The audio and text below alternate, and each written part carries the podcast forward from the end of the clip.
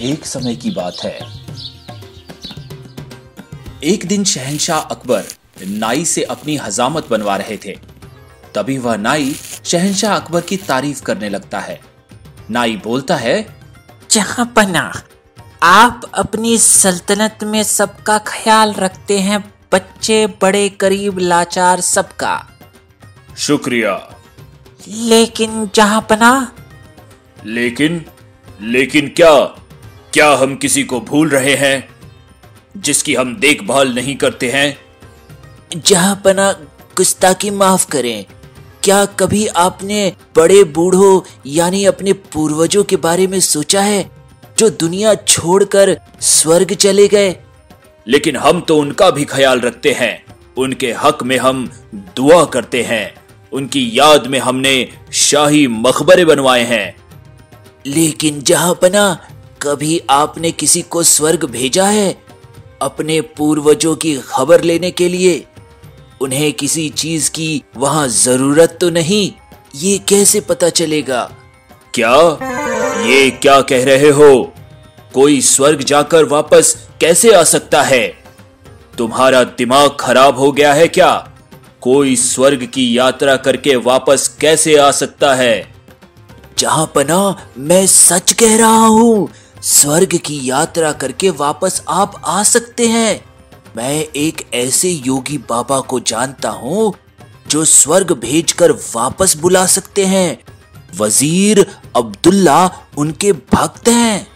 आप चाहें तो वज़ीर अब्दुल्ला से कहकर उस योगी को बुलवा सकते हैं। ठीक है, तुम कल ही वज़ीर अब्दुल्ला से कहकर उस योगी को बुलवाओ। फिर अगले दिन वज़ीर अब्दुल्ला उस योगी बाबा को लेकर दरबार में आते हैं। अकबर दरबार शुरू करते हैं और पूछते हैं वज़ीर अब्दुल्ला क्या योगी बाबा दरबार में आ गए हैं? वज़ीर अब्दुल्ला कहते हैं जी जहाँ पना वो दरबार में ही खड़े हैं। आपकी इजाज़त हो तो उन्हें बुलवाया जाए? जी वज़ीर अब्दुल्ला उन्हें बुलवाया जाए। योगीराज निरंजन बाबा दरबार में हाजिर होते हैं। योगीराज। अलग निरंजन। मेरा नाम योगी निरंजन बाबा है। हमने सुना है योगी जी आप किसी को भी स्वर्ग भेजकर वापस बुला सकते हैं। ये बात सच है क्या? हाँ मैं किसी को भी स्वर्ग भेजकर वापस बुला सकता हूँ। ये बात सुनते ही अकबर बोलते हैं हमें भी अपने पूर्वजों के बारे में जानकारी चाहिए। वह स्वर्ग में कैसे रह रहे हैं उन्हें वहाँ किसी चीज़ की ज़रूरत तो नहीं? ये सुनते ही योगीराज निरंजन बाबा अकबर से कहते हैं अलग निरंजन आप किसी भरोसेमंद इंसान को स्वर्ग भेज सकते हैं जो स्वर्ग के मुँह में ना फंसकर वापस आ सके। ये सुनते ही वज़ीर अब्दुल्ला झट से बोल पड़ा जहाँ पना आप बीरबल को इस काम के लिए भेज दीजिए। बीरबल से ज़्यादा भरोसेमंद और कौन हो सकता है? बीरबल क्या आप हमारे लिए स्वर्ग जाएँगे? जी जहाँ पना मैं स्वर्ग ज़रूर जाऊँगा। लेकिन उससे पहले मैं निरंजन बाबा से कुछ पूछना चाहता हूँ। योगीराज इस यात्रा में कितना समय लगेगा? अलग निरंजन। इस यात्रा में कम से कम दो महीने लगेंगे। अगर तुम स्वर्ग के सुख के मोह में ना फंसे तो? योगी जी, आप मुझे स्वर्ग कैसे भेजेंगे? मैं एक पवित्र आग जलाऊँगा। उसमें तुम्हें प्रवेश करना है।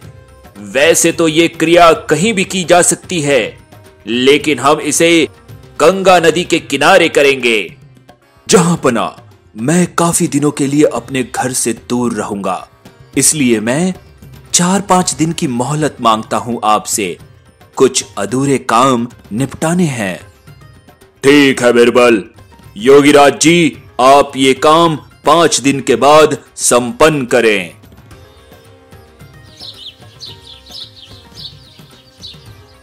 अब पाँच दिन बाद बीरबल को जलाने के लिए ले जाया जाता है। स्वर्ग की यात्रा के लिए योगीराज विधि संपन्न करते हैं। वह एक चिता पर फूल और कुछ सामग्री डालते हैं और बीरबल के माथे पर तिलक करते हैं और कहते हैं बीरबल आप इस पे लेट जाएँ। बीरबल चिता पे लेट जाते हैं और अकबर को कहते हैं अलविदा जहाँ पना नजदीकी खड़े अकबर कहते हैं हमें आपकी बहुत याद आएगी। आप जल्द लौटने की कोशिश करना बीरबल। जी जहाँ पना मैं जल्दी लौट कर आऊँगा। और फिर दो महीने गुजर जाते हैं।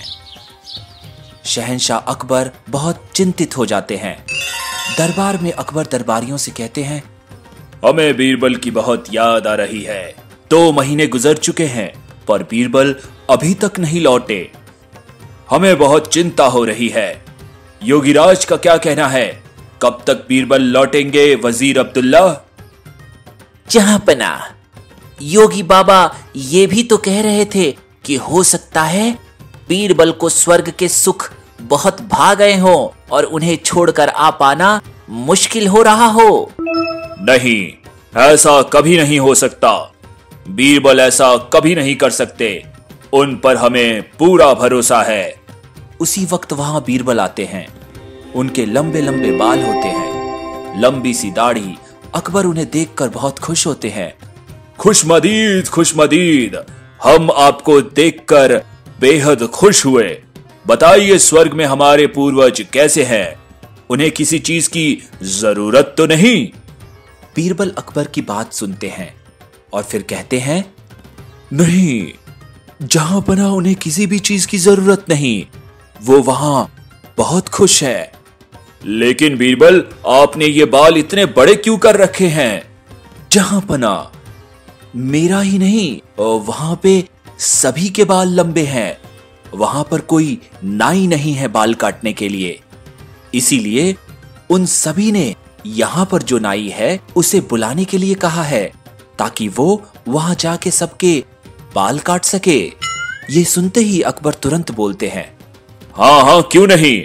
हम अभी अपने नाई को वहाँ भेजते हैं। योगीराज और वह नाई यहीं पर हैं।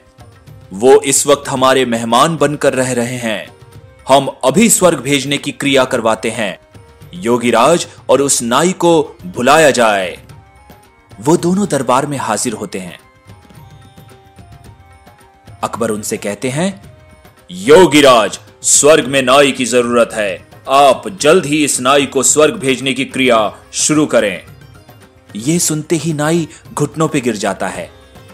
और महाराजा अकबर से कहता है, जहाँ पना, मुझे माफ़ कर दीजिए। ये सब वज़ीर अब्दुल्ला ने मुझसे करवाया है, क्योंकि वह बीरबल की शोहरत से चलते हैं और बीरबल को अपने रास्ते से हटाना चाहते हैं। ये बाबा भी पाखंडी है।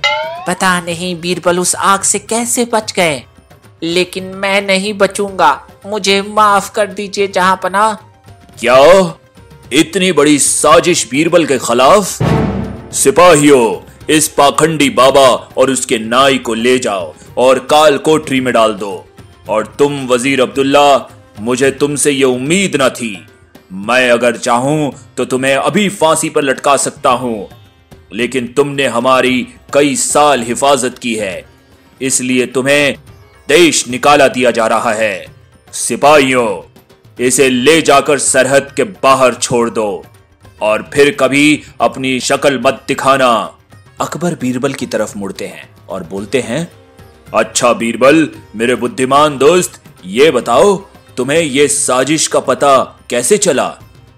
जहाँ पना, जब मैंने योगीराज के मुँह से अग्नि में प्रवेश करने वाली बात सुनी तो मुझे लगा दाल में कुछ काला है। तभी तो मैंने आपसे पाँच दिन की मोहलत मांगी और मैंने उन पाँच दिनों में एक ऐसी सुरंग तैयार करवाई, जो उस जगह से सीधे मेरे घर जाती है। जहाँ पना, जब योगी राज ने आग जलाई तो मैं सीधे उस सुरंग में खड़ा था, जो मेरे घर जाती है। योगीराज के आग जलाते ही मैं सुरंग का दरवाज़ा खोलकर अपने घर पहुँच गया। जहाँ पना, इस तरीके से मैंने अपनी जान बचाई, और मैं चाहता था, ये लोग अपना गुनाह खुद कबूल करें।